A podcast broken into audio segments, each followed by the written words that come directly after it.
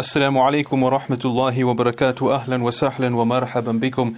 Yes, it is Yusuf Umar with the podcast on the Top Islamic Network. Alhamdulillah, this week a very interesting topic I want to focus on, and that is the topic of sincerity, our intentions in the actions that we do. Now, this is quite important as we learn from the hadith of Nabi Sallallahu Alaihi Wasallam and the Quran, the revelation of Allah Subhanahu Wa Ta'ala.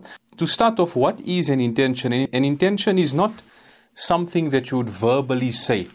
An intention is something that comes from the heart. So, example, if you are going to the shop and verbally you are telling people that I'm going to buy a loaf of bread, but in your heart you know that you are going to the shop because you want to see a certain person, you want to meet someone. Yes, you will buy the loaf of bread, but the main object is to meet someone.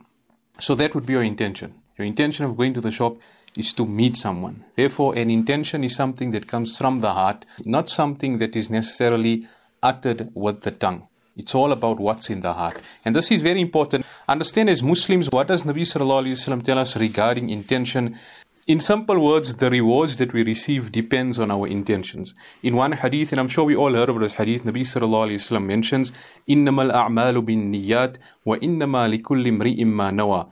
Verily, actions are judged by their intentions. Our actions are judged by our intentions, and we will get according to our intentions.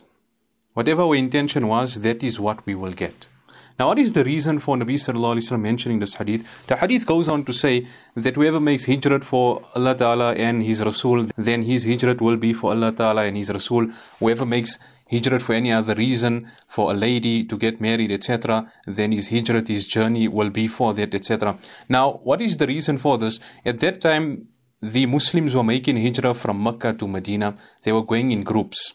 And there was one man who was living in Mecca. He wanted to meet a lady in Medina. He seen that it was dangerous to go alone. At that time, you couldn't just book a flight or take a bus or get a taxi.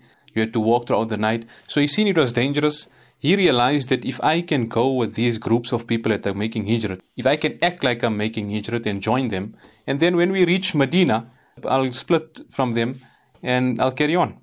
So I'll just kind of use them as a means of security as I'm going from Mecca to Medina.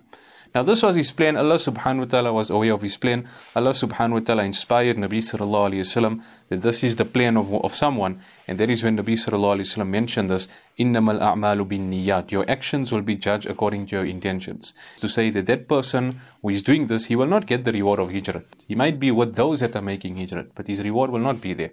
Similarly, in today's time, you might go for Hajj, we might go for Umrah.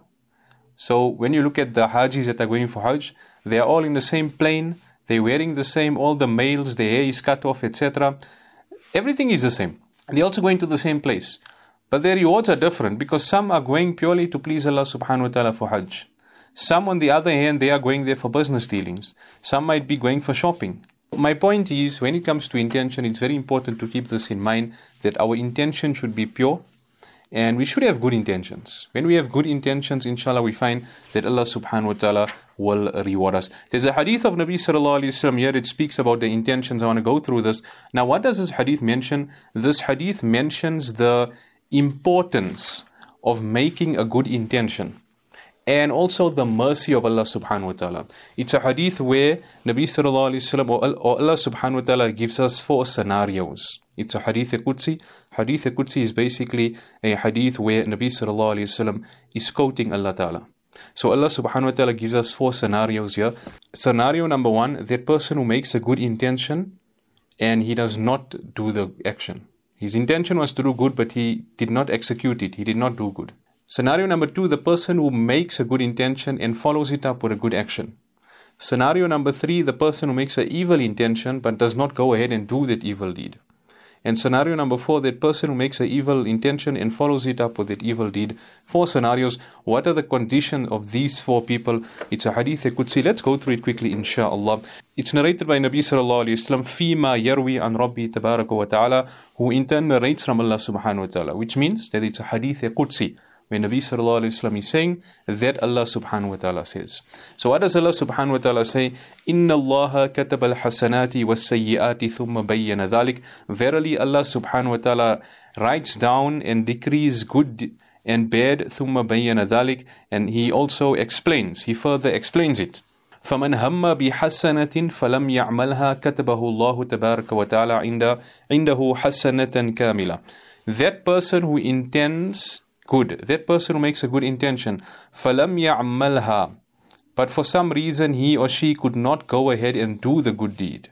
So you had an intention of visiting the sick, but for some reason you could not go ahead and visit the sick. Last minute something came up. You had an intention of giving out charity, but the last minute expense, because of that you could not go ahead and give the charity.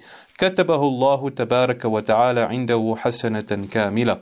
Allah subhanahu wa ta'ala will write for that person حَسَنَةً كَامِلَةً, one complete good deed. One complete good deed. So even though you never do the action, the fact that you had that good intention. I had the intention to give charity. I had the intention to visit the sick. I had intention to assist a friend of mine who was in need of assistance, but I just couldn't. Last minute something came up, I could not do it. Allah Ta'ala will still give you one complete good deed because of that intention. وَإِنْ هَمَّ بِهَا فَعَمِلَهَا كَتَبَهُ اللَّهُ عَشْرَ حَسَنَاتٍ إِلَى 700 ضِعْفٍ إِلَى أَضْعَافٍ كَثِيرًا.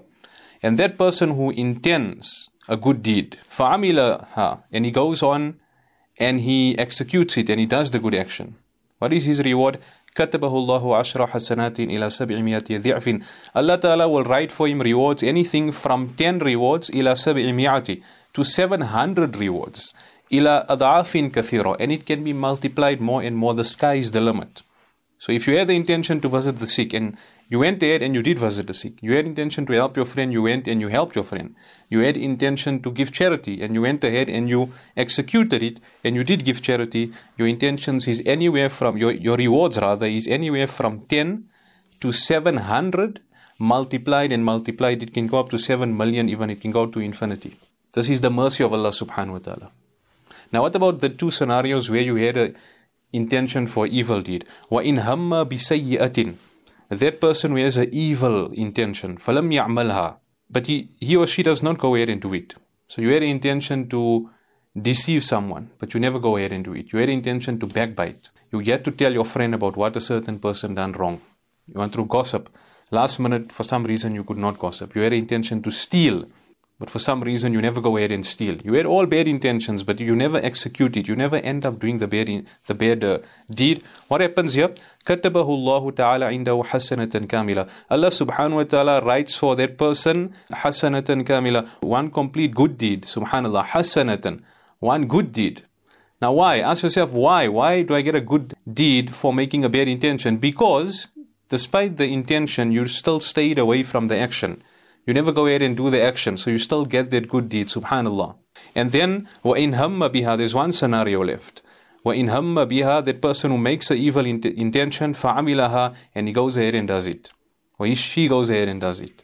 You have the intention to gossip, you went ahead and you gossiped. You have the intention to swear, you went ahead and you swore. You had the intention to deceive, to do people down, to steal, to lie, whatever. You had all those evil intentions, you went ahead, فَعَمِلَهَا, you done these actions. So what's happening here now? كَتَبَهُ اللَّهُ سَيِّئَةً وَاحِدَةً. Allah subhanahu wa ta'ala writes for that person سَيِّئَةً وَاحِدَةً, one bad deed. You have to have a bad deed, Allah ta'ala will write for you the bad deed, وَاحِدَةً, but it's only one bad deed, subhanallah.